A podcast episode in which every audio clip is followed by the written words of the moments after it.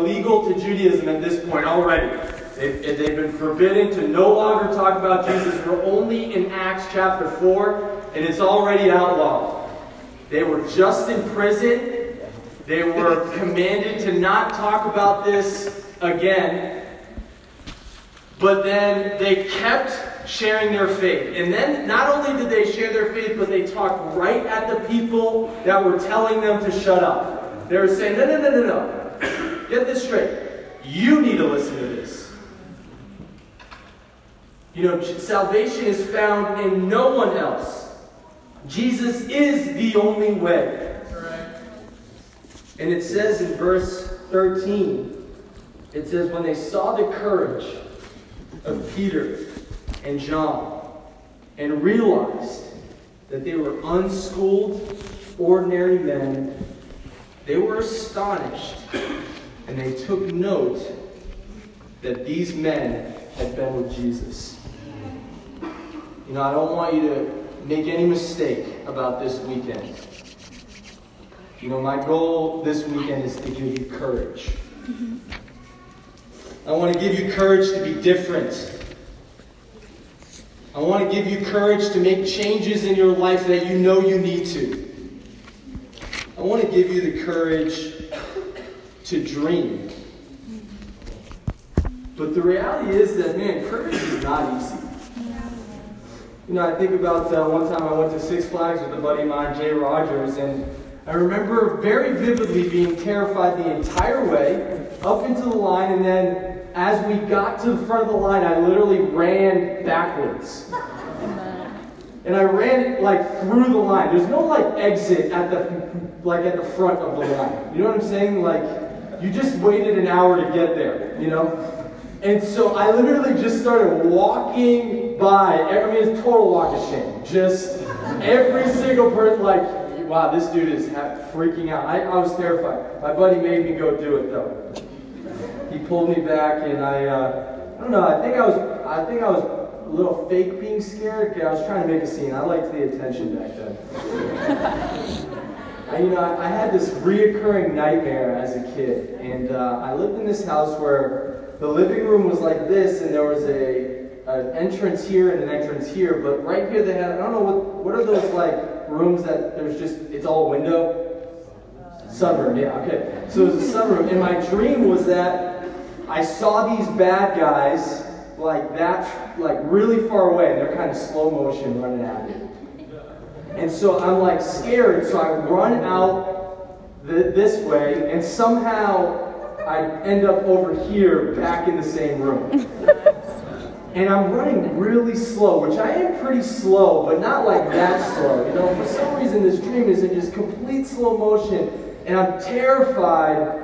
And it's the, the bad guys are the, the people from Home Alone. You know, remember that? and my dream always ended with me kind of constantly never being able to get away. And then I woke up and they're just tapping on the window going Ew. like this. And, and, and I, but I was, I, you know, I wish that I had the same mindset as like the little kid in Home Alone. Like, of, you know, stand up for yourself and, you know, fight. That's just not how my dream ever ended up, though. It ended up me, me dying, you know, basically, or being captured. You know, courage is, is challenging. Do you ever feel that? You know, it's easy to say, be courageous. It's a whole other thing to actually be courageous. It's a lot easier to say, it's a lot harder to do. You know, what was it about these men? Was it that they were ultra spiritual? No, these were ordinary people. But there was one thing different about them. They had been with Jesus. And that changed everything. Go to John chapter 12.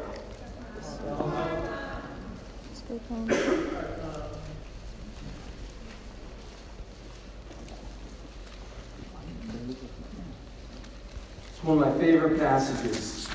Some of you guys may have been around me too, too long for too many years. You may have heard me read this passage at some point. But there's just some passages in the Bible that stick with you. You know, and some of those that you just, you just kind of own. I don't know what yours are, but this is certainly one of mine. And, I love this passage. You know, I, I have my title for tonight's lesson is, is I'm ordinary, but Jesus died for me.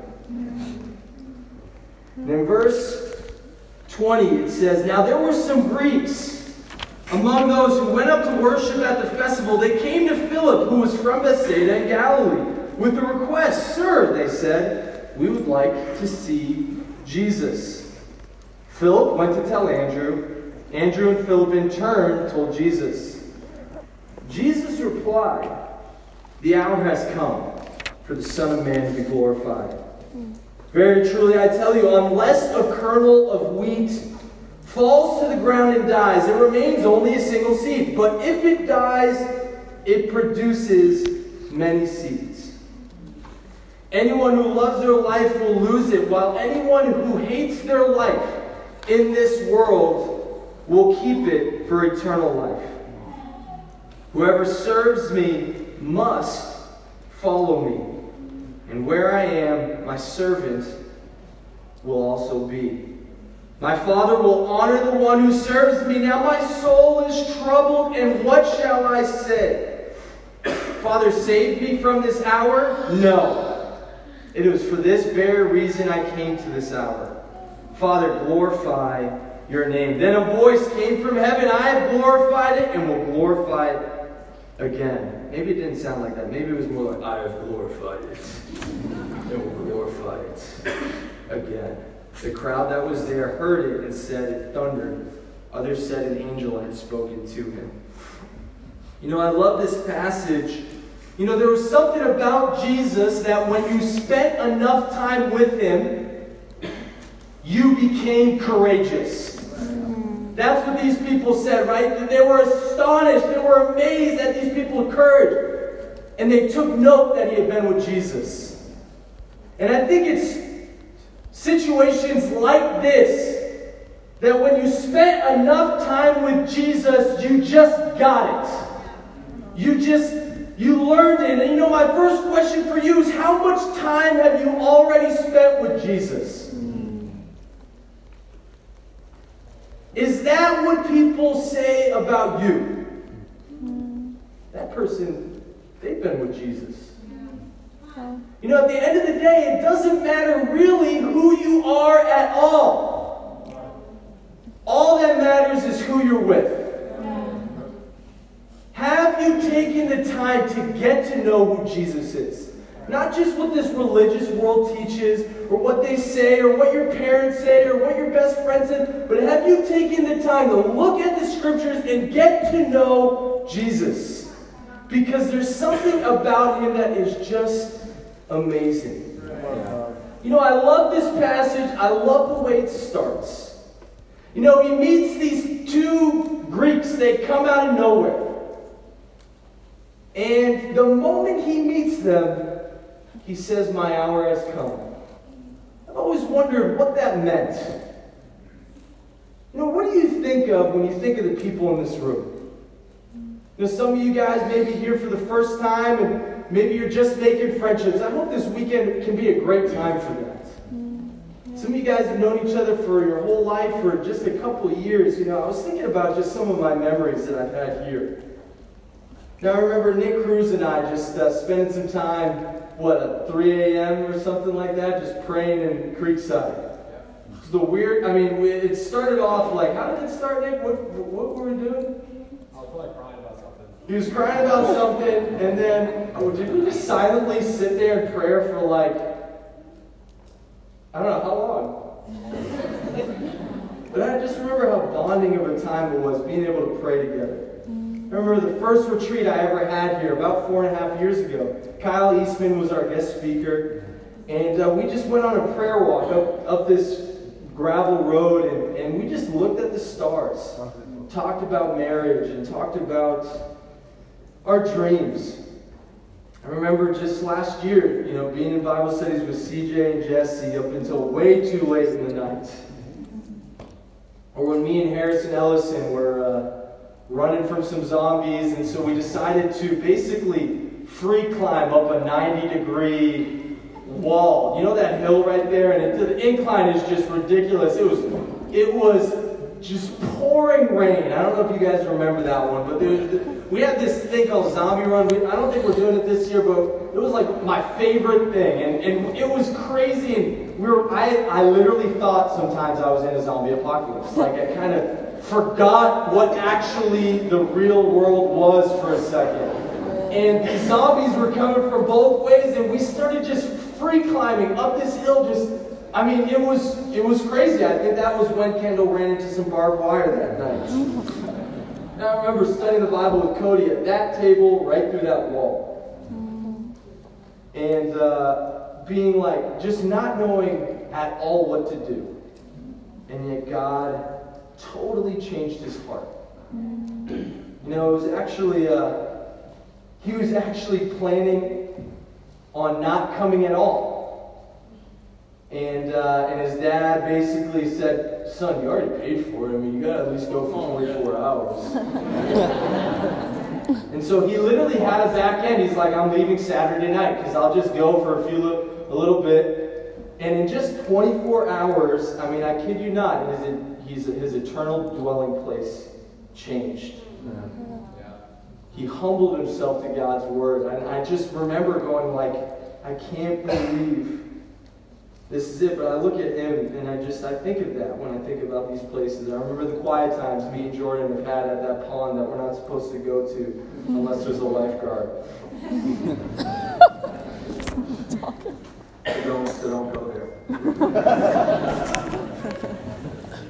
I remember studying the Bible with DeAndre, and I, you know, it was the most interesting Bible study because I was on the top bunk. I think you were right below me or something, so I literally had to kind of hang over like this. And so I think I was tired, so I didn't want to like sit up, and I was lying on the bunk bed. It was a great Bible study, though. I remember seeing uh, Key and Jordan, and they couldn't go the first semester because they were football players, and they finally could go to the retreat. But I just remember Key just like it was February. It was way colder than this time. It was. There was actually snow. We had like snowball fights, from what I remember. And uh, he just looked so cold. That's what I, that was my memory. He was just bundled up in his hoodie. You guys know you've seen Key like that before, in his hoodie like that. I remember just being so happy he was there. So many other memories. That's what I think of when I see you guys. You know, Jesus saw these two people, and the first thing he thought was, It's time for me to die. Just think about that. Two ordinary Greeks. You know, see, the thing about these people is they weren't Jews, they weren't God's people. You know, Jesus' plan was to save the whole world, but really, he was a Jew preaching to Jews. His goal was that all the world would be saved. But this was one of the first times that Greeks started wanting to talk to him. And the reality was is he, he had nothing to offer them because they weren't Jews. But the only thing he could do was die. That's the only way I can help these people. And the first time he saw them, I mean, think about the first. It, uh, just imagine if you were there the first night, like you heard him, he's like, hey, what's your name? Oh, my name's, you know, this, and oh, you're Jesus, nice to meet you. The hour has come.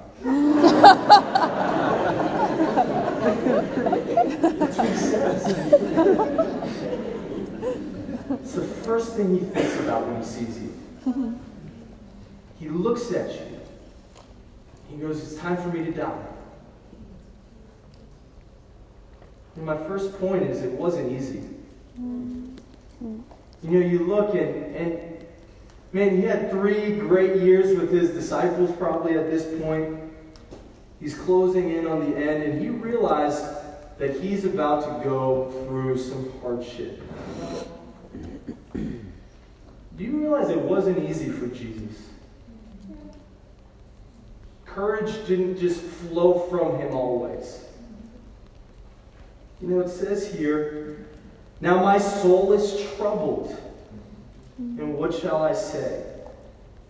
Father, save me from this hour? No, it's for this reason I came. Now, Jesus when he saw this moment, when he was troubled, he didn't give up. You know, uh, it's interesting, but I think sometimes our prayers end like Jesus's, not start. You know, Jesus' starts, Father, what should I say? Save me from this hour? I feel like most of our lives, our prayers end with God, save me. I don't want to go through this. This is too hard. Why do I have to give this up? Why do I have to sacrifice this? Why do I have to live so differently than the rest of the world? Why this? Why that? Father, save me. And yet Jesus, he starts there and goes, what should I say? Save me from this hour question mark? He said, No. This is why I came. Yeah. You know, we learned something from Jesus here that Jesus understood that without death there is no glory. There is no glory. You know, he says, in fact, that unless a kernel of wheat dies, what happens? It remains only a single seed. You know, I don't know where you're at tonight, but if you are not willing to die to yourself, if you're not willing to make the changes you need to make Jesus the number one priority in your life, then you will remain a single seed forever. Unless you're willing to die, unless you're willing to, in this passage says, hate the whole world, you will not gain eternal life. Make no mistake. This world teaches a watered down version of Christianity. Yeah. That no, you you can be cool with Jesus. You don't actually have to be like him. Come on. You just got to kind of know him. Yeah. That's not going to give you courage, and it's not going to save your soul. Yeah. You got to be with Jesus. Yeah. And that means go where he goes. Yeah. You know, are you willing to follow Jesus wherever he takes you in life? Mm-hmm. Do you realize that that will also include a cross? Mm-hmm. You know, that's what he says. I mean, wow, read it, guys. He says, Whoever serves me must what? Verse 26 must follow me, and where I am, my servant also will be. He even says that anyone who loves their life will lose it, while anyone who hates their life in this world will keep it for eternal life. What are you willing to give up? What decisions aren't you willing to make? You know, I'm just here to tell you that it's it wasn't easy for Jesus. Right? His soul was troubled, but he knew that it was worth it. And you got to believe as, as these followers are looking at this Jesus, they see the agony that he's in. That's what eventually gave them courage. Was that we don't serve a God who just arbitrarily says, does this, do that. He says, follow me. He says, do what I did. Follow my example. What if he stopped? Hmm. What if at this moment he decided to quit? Hmm. None of us would be here today. You would have no hope. Do whatever you want because it doesn't matter. What if he just ended there? You know what consumed his mind though? You know what gets you through the hard times? is making your life not about yourself. You know, Jesus, right here, I think he's unlocked something that is the key to living a Christian life. You know, sometimes I think we can be curious, like we not we, we can forget why Jesus did what he did. And even if I were to ask you that question right now, what's the reason why Jesus did what he did, I think a lot of us would just say in this moment, it's because he loves us. And you would be right, but you would also be wrong. Because that wasn't his number one reason. His number one reason was, I want to make God proud. Yeah. He said, Father, what shall I say? Save me from this hour? No.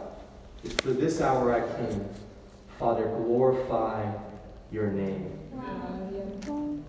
Whose glory are you going after in your life? What's your life about? What do you want your life to be about?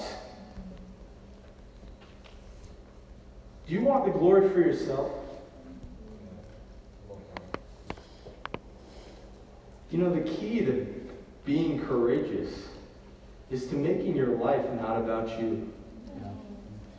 Do you ever think about wanting to make God proud?